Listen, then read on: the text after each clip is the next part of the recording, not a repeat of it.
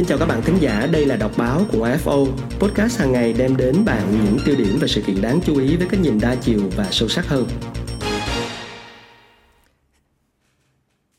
Xin chào các bạn khán giả, ngày hôm nay thì đọc báo cùng AFO sẽ đem đến cho các bạn một à, bài viết của nhà văn Trương Chí Hùng được đăng tải trên chuyên trang góc nhìn của tờ VN Express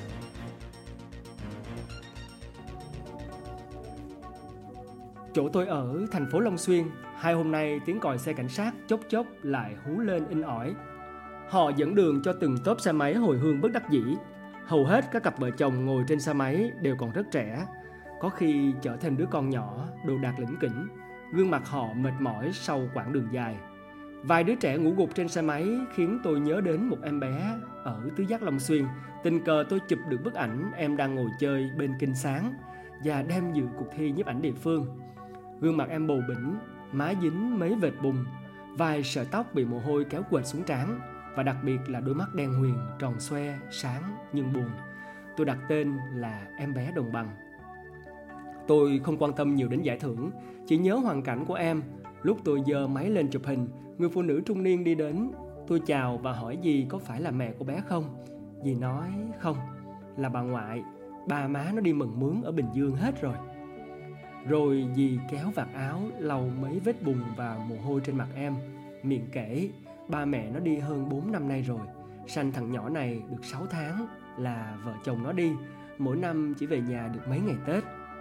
Em 4 tuổi rồi mà chỉ gọi được tiếng má, ba và ngoại. Dì mời vô nhà uống nước. Tôi vốn quen với sự chân thành của người dân miền Tây Nên theo dì về nhà.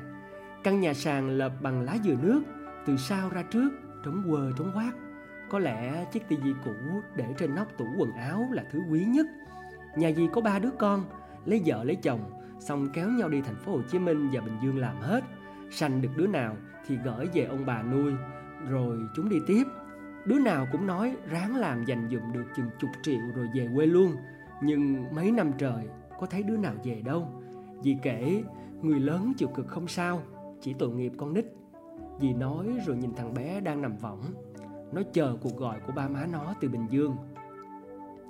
Hồi Tết, ba má nó gọi về Đưa cái điện thoại để mỗi ngày Gọi về nói chuyện. Buổi trưa thì gọi chừng nửa tiếng Mà cũng không phải nói nữa, Vì thằng nhỏ có nói được gì đâu. Chủ yếu nhìn nhau cho đỡ nhớ, Có khi má nó ở đầu bên kia Thì khóc thúc thích. Khắp miền Tây này, Cảnh như gia đình gì kể sao cho hết ở quê tôi không đếm nổi các cặp vợ chồng trẻ đi làm ăn xa, gửi con cho ông bà. Bọn trẻ dường như lúc nào cũng thiếu thốn hơi ấm và giáo dục của cha mẹ.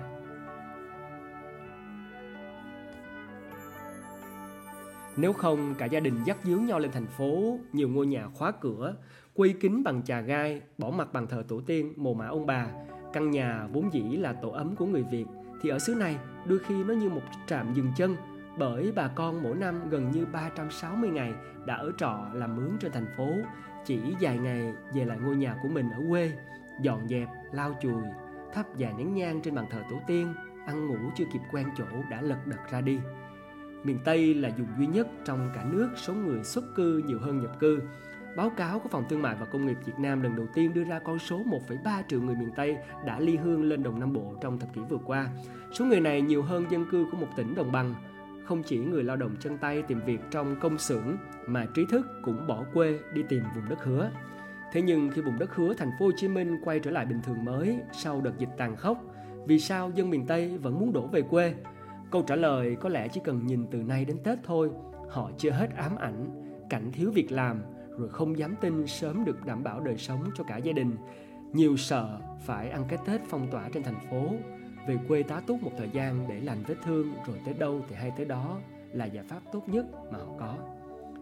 Đây không phải là đợt hồi hương đầu tiên trong đại dịch, nhưng dường như nhiều tỉnh miền Tây vẫn chưa sẵn sàng nhận hết đồng bào, có lẽ vì bị động.